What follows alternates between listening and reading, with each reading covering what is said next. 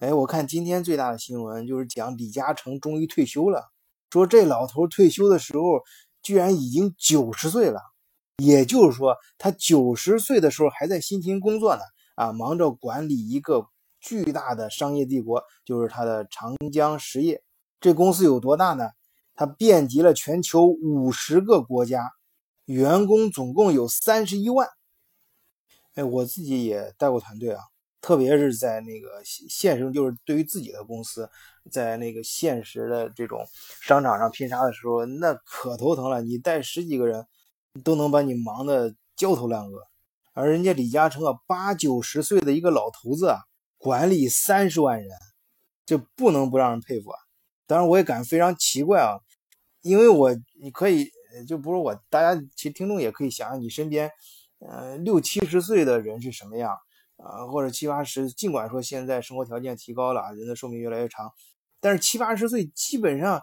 那那是不能去工作啊！你有时候想问题都想不明白，特别管人的时候，那很不正常的。但是这过去这十几年，大家也可以在经常在新闻上看到，呃，长江实业的各种商业动作啊，那决策至少很大部分，那最后拍或者说最后拍板的肯定是这李嘉诚老爷子。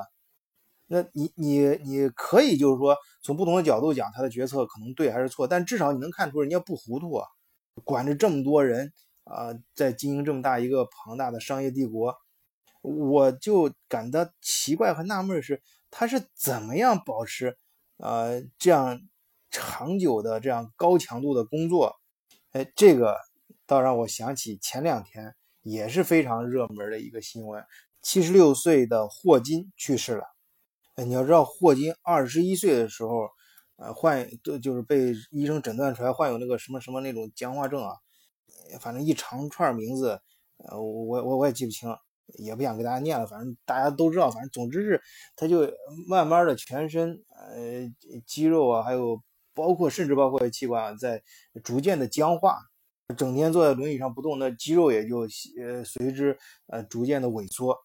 呃，据说亲眼见过。呃，霍金的人都说他这个肌肉萎缩，看上去就整个身体就像呃十一二岁的一个人一样，就非常小了。然后身身体僵化呢，其实还是非常快的。呃，他很很快就全身就只能坐在轮椅里面，三根手指可以动啊，就是大家平常看到的轮椅，他通过三根手指来控制呃按键，然后通过电脑合成发出声音。那个时候他已经就是器官已经衰竭。不能够发出声音了，啊，不是衰竭，是硬化，啊，就像被就是身体像是被冻住一样，所以他这种病症又被称为渐冻症，逐渐上冻了。再到后来啊，就只能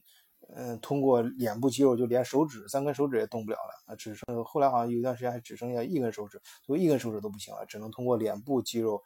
的移动，然后到最后呢，只是能够动一个眼珠。本来医生在他二十一岁的时候，呃，给他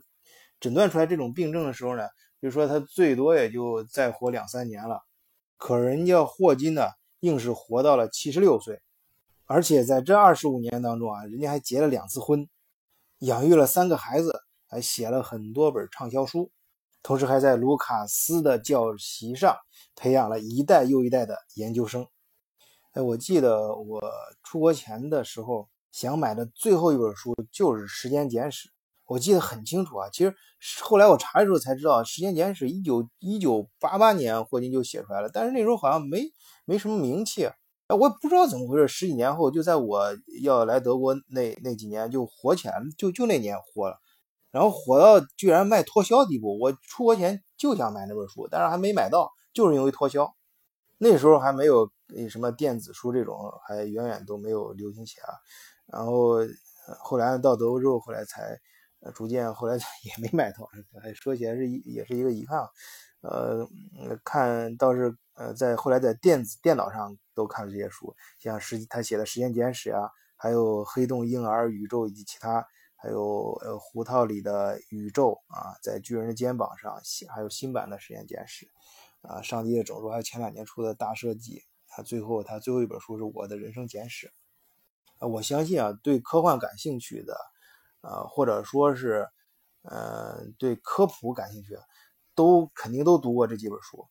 呃，说来也惭愧啊，我最早就是看到《时间简史》这本书的时候，我我我那时候真的很难想象这本书的作者是坐在轮椅里面啊，真的，而且是全身瘫痪的这种。而且那时候我记得最早我记住这名字，其实是总是跟我当时喜欢的另外一个名人搞混啊，另外一个叫史蒂芬金啊，不是叫史蒂芬霍金。当然很多听众肯定也知道啊，那是美国最负盛名的恐怖小说大师史蒂芬金啊。虽然我后来在德国专门还修了理论物理啊，也关于宇宙这块儿，呃，还有包括量子力学，就是非常正规和。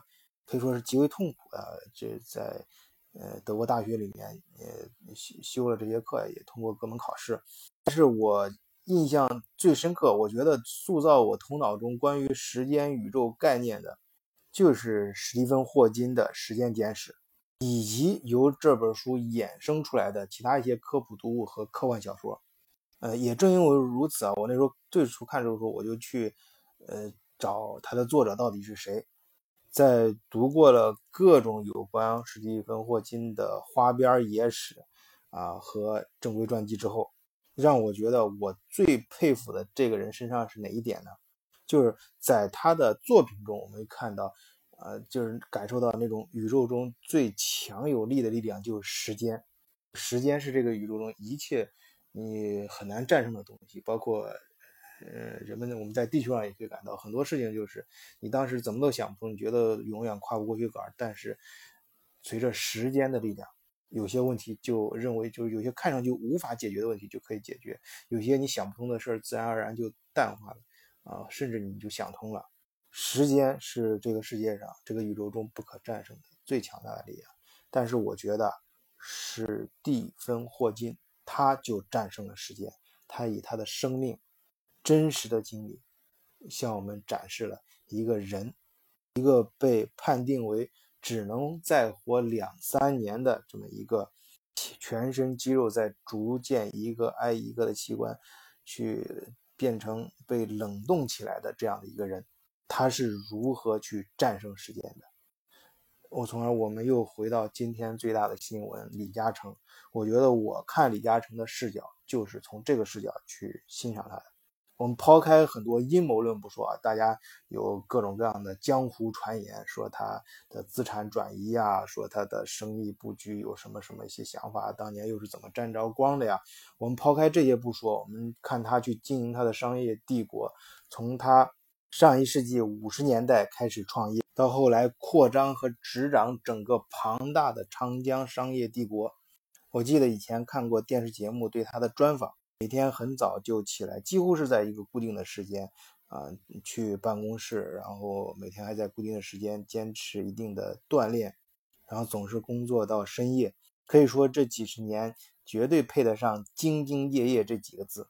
而他在七十岁、八十岁啊，甚至到九十岁还能够如此这般的工作，我觉得，我就是再强调一遍，抛开那些其他的声音。李嘉诚，在我心中也是一个可以战胜时间的人，而他们为什么能够战胜时间？我觉得最关键和核心的是两点：第一是勇气，我相信这两位人物都经历过无数的困难和失败，以及孤独，可能还会有亲人的和朋友们的不理解，但他们可以勇敢的。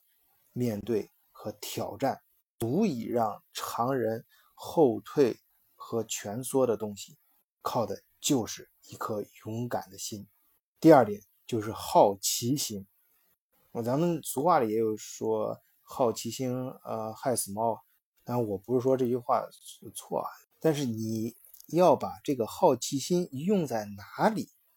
这个很重要啊。在这期节目里面，这个问题我就不展开了。因为我觉得，只要大家有一个正常的心态和智商的话，是可以理解我说的啊这句话，也能够完全分清楚你应该把你的好奇心用在什么地方。而在这两个基本的出发点基础上，必然会导致你这个人非常勤奋，或者勤于思，或者勤于行，或者二者兼备，而最后财富和名誉甚至权力，则是勤奋的副产品。好，今天就讲到这里，谢谢大家，再见。